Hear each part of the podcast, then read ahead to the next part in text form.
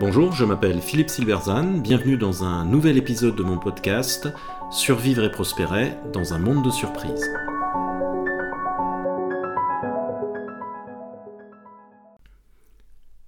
L'ombre de la gnose, faut-il une élite pour transformer le monde? L'une des croyances les plus solidement ancrées est que la résolution des grands problèmes du monde ne peut venir que d'une élite qui posséderait à la fois la connaissance, la volonté et la capacité de concevoir les solutions et de les mettre en œuvre pour faire advenir le monde d'après. Bien que ces tentatives d'établir un paradis sur Terre aient à chaque fois donné des résultats catastrophiques, la croyance persiste. Pour comprendre pourquoi, il faut se tourner vers un mouvement philosophique et religieux appelé la gnose, qui, bien qu'il soit né tout au début du christianisme et n'existe plus aujourd'hui sous une forme institutionnalisée, conserve toujours une influence majeure dans la pensée politique moderne. La gnose est une doctrine philosophique et religieuse selon laquelle le salut de l'âme passe par une connaissance directe de la divinité et donc par une connaissance de soi. Le gnostique voit le monde comme un lieu étranger dans lequel l'homme s'est égaré et d'où il doit retrouver son chemin vers l'autre monde de son origine. C'est une prison dont il veut s'échapper. Cet enfermement est le produit de l'ignorance. C'est donc par la connaissance de sa vraie vie et de sa condition d'aliénation dans ce monde que l'âme pourra se libérer. Le but du gnosticisme est de détruire l'ordre de la réalité, qui est vécu comme défectueux et injuste, et, grâce au pouvoir créateur de l'homme, de le remplacer par un ordre parfait et juste. L'idée, avancée par Eric Voegelin, philosophe américain d'origine autrichienne, est que bien qu'étant à l'origine un mouvement religieux, le gnosticisme influence considérablement la pensée philosophique et politique moderne. La raison en est la perte de sens qui, selon lui, résulte des changements, de l'effondrement des institutions, des civilisations et de la cohésion ethnique depuis la révolution industrielle. Celle-ci crée un besoin de retrouver une compréhension du sens de l'existence humaine. Le gnosticisme moderne prend la forme d'une spéculation sur le sens de l'histoire, interprété comme un processus identifié et clos qui peut être manipulé par une élite qui dispose à la fois de la connaissance du processus et de la volonté de le changer. Cette élite est révolutionnaire et nécessairement peu nombreuse. Ainsi, alors que Marx avait théorisé le socialisme comme une nécessité historique, c'est-à-dire qu'il adviendrait tout seul, Lénine estimait au contraire que, cet avènement ne pourrait être le produit que de l'action révolutionnaire d'un groupe d'hommes déterminés. En prophète gnostique, il conceptualisait le Parti communiste comme l'avant-garde consciente des masses, qui devait agir pour guider ces dernières vers le royaume socialiste. Cette élite est également autoproclamée sur la base de sa connaissance exclusive. Parce qu'elle possède cette connaissance et cette volonté, elle est nécessairement aliénée du reste de la population qui, elle, ne la comprend pas, voire lui est hostile. Cette aliénation n'est pas vue par le gnostique comme une faiblesse ou comme mettant en cause sa propre légitimité, mais comme la conséquence inévitable de possession d'un savoir exclusif vu comme inaccessible aux masses. À l'extrême, l'aliénation devient même une preuve que le gnostique est élu pour sa tâche. Selon Voegelin, la gnose est directement contraire à la philosophie. Celle-ci fonctionne depuis les Grecs sur l'idée qu'il existe une réalité accessible à une science au-delà de l'opinion. Elle naît de l'amour de cette réalité. Elle traduit l'effort de l'homme pour la comprendre, en percevoir l'ordre et s'y accorder. La gnose, au contraire, désire dominer la réalité. Elle correspond à une démarche de pouvoir. À cette fin, le gnostique construit un système philosophique et politique. La construction de systèmes est une forme de raisonnement gnostique et non philosophique. Partant d'une situation d'insatisfaction face à la réalité du monde, l'attitude gnostique est caractérisée par quatre croyances. La première est que le problème réside dans la réalité et non dans une limitation humaine. La seconde est que le salut est possible. La troisième est que l'ordre de la réalité devra être changé dans un processus historique et que ce changement est du ressort de l'action humaine. La quatrième croyance est que c'est au gnostique qu'incombe la tâche d'œuvrer pour un tel changement.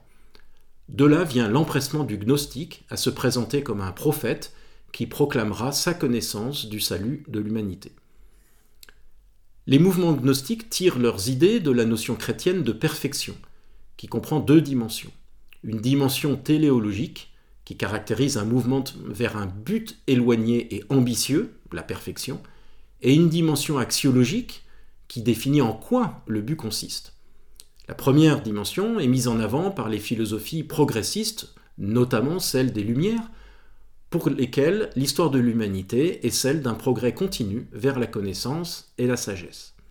La seconde dimension met l'accent sur l'état de perfection à atteindre.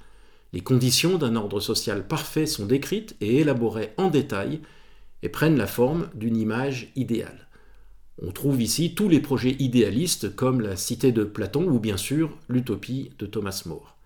Il est caractéristique des projets axiologiques qu'ils dressent un tableau parfois très précis du but à atteindre, mais ne se préoccupent que rarement des moyens de le réaliser. La réalité est supposée se plier à la volonté humaine. Certains projets combinent les deux dimensions en développant à la fois une conception du but final et une description des méthodes par lesquelles euh, il doit être atteint. Dans ce registre, on trouve principalement les mouvements qui descendent d'Auguste Comte et de Karl Marx, dans les deux cas, on trouve une formulation relativement claire de l'état de perfection. Chez Comte, c'est un état final de la société industrielle sous le règne temporel des managers et le règne spirituel des intellectuels positivistes. Chez Marx, un état final d'un royaume de liberté sans classe. Avec la création du symbole du prophète, un nouveau type émerge dans l'histoire de l'Occident à l'époque moderne, l'intellectuel qui connaît la formule de salut des malheurs du monde et peut prédire comment l'histoire du monde prendra son cours dans le futur. La volonté de puissance du gnostique, qui veut dominer le monde, a triomphé de l'humilité du philosophe face à la réalité. Celle-ci reste cependant ce qu'elle est. Elle n'est pas modifiée par le fait qu'un penseur élabore un programme pour la changer et s'imagine qu'il peut le mettre en œuvre. Car, explique Voglin, un tel programme nécessite de construire une image de la réalité dont ont été éliminés les traits qui le feraient apparaître comme irréaliste et insensé. C'est le principe d'un modèle, il faut simplifier la réalité et enlever ce qui gêne.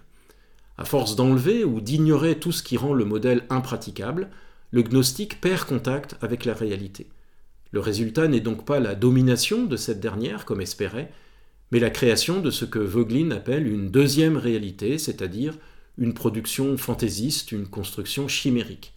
La construction se heurte au mur de la réalité, aux grandes dames du gnostique. Conformément au premier principe, c'est alors cette dernière qui est accusée. Le gnostique est confronté à un choix douloureux. Soit renoncer à son système, ce fut le cas dans les pays socialistes à la fin des années 90, ce qui laisse son insatisfaction initiale entière, soit au contraire lutter contre la réalité pour sauvegarder son modèle.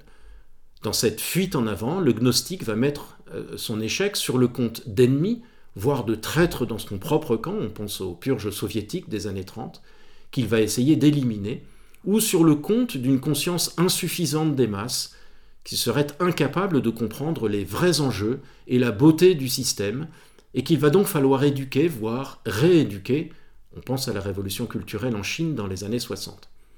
À l'époque moderne et dans une forme heureusement plus bénigne, cela donne les impatiences d'activistes environnementaux comme Greta Thunberg, qui accusent les dirigeants du monde de passivité face à un enjeu qu'elle considère comme prioritaire, ou ceux qui estiment que le système démocratique est un obstacle à une action déterminée face aux enjeux. La certitude d'avoir raison, de posséder une connaissance et une conscience que la masse ne possède pas, est typiquement gnostique. Elle les fait trouver insupportables ce qu'ils voient comme une inertie, voire une résistance, alors que leur système serait tout à fait prêt à prendre le relais.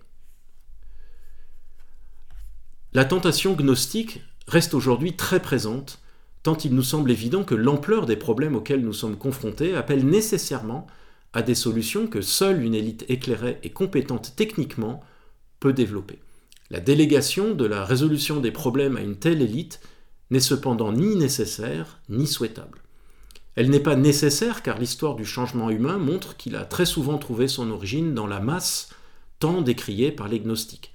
Pour ne prendre qu'un exemple parmi tant d'autres, la révolution industrielle est née non au sein de l'élite de l'époque, qu'elle fût intellectuelle, politique, scientifique ou religieuse, mais de l'action de gens tout à fait ordinaires issus de cette masse, comme James Watt par exemple, qui est né très pauvre.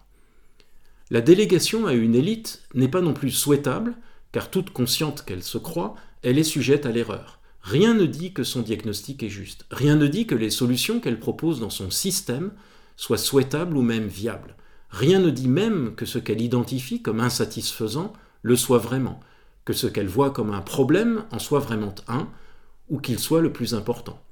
Rappelons, entre mille exemples, les lamentations des marxistes qui avaient théorisé une paupérisation croissante du prolétariat pour constater au contraire que son niveau de vie s'élevait rapidement et que les prolétaires n'avaient qu'un seul souhait, devenir bourgeois. On peut aussi penser aux prophéties du biologiste Paul Ehrlich en 1968, selon lequel la surpopulation amènerait inéluctablement à des famines dès 1970, et il n'en fut rien.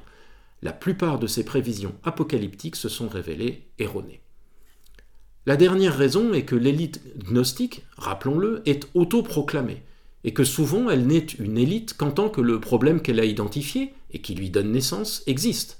Sa prétention à être une élite n'a souvent aucune légitimité. À l'extrême, le problème n'est qu'un prétexte pour une prise de pouvoir.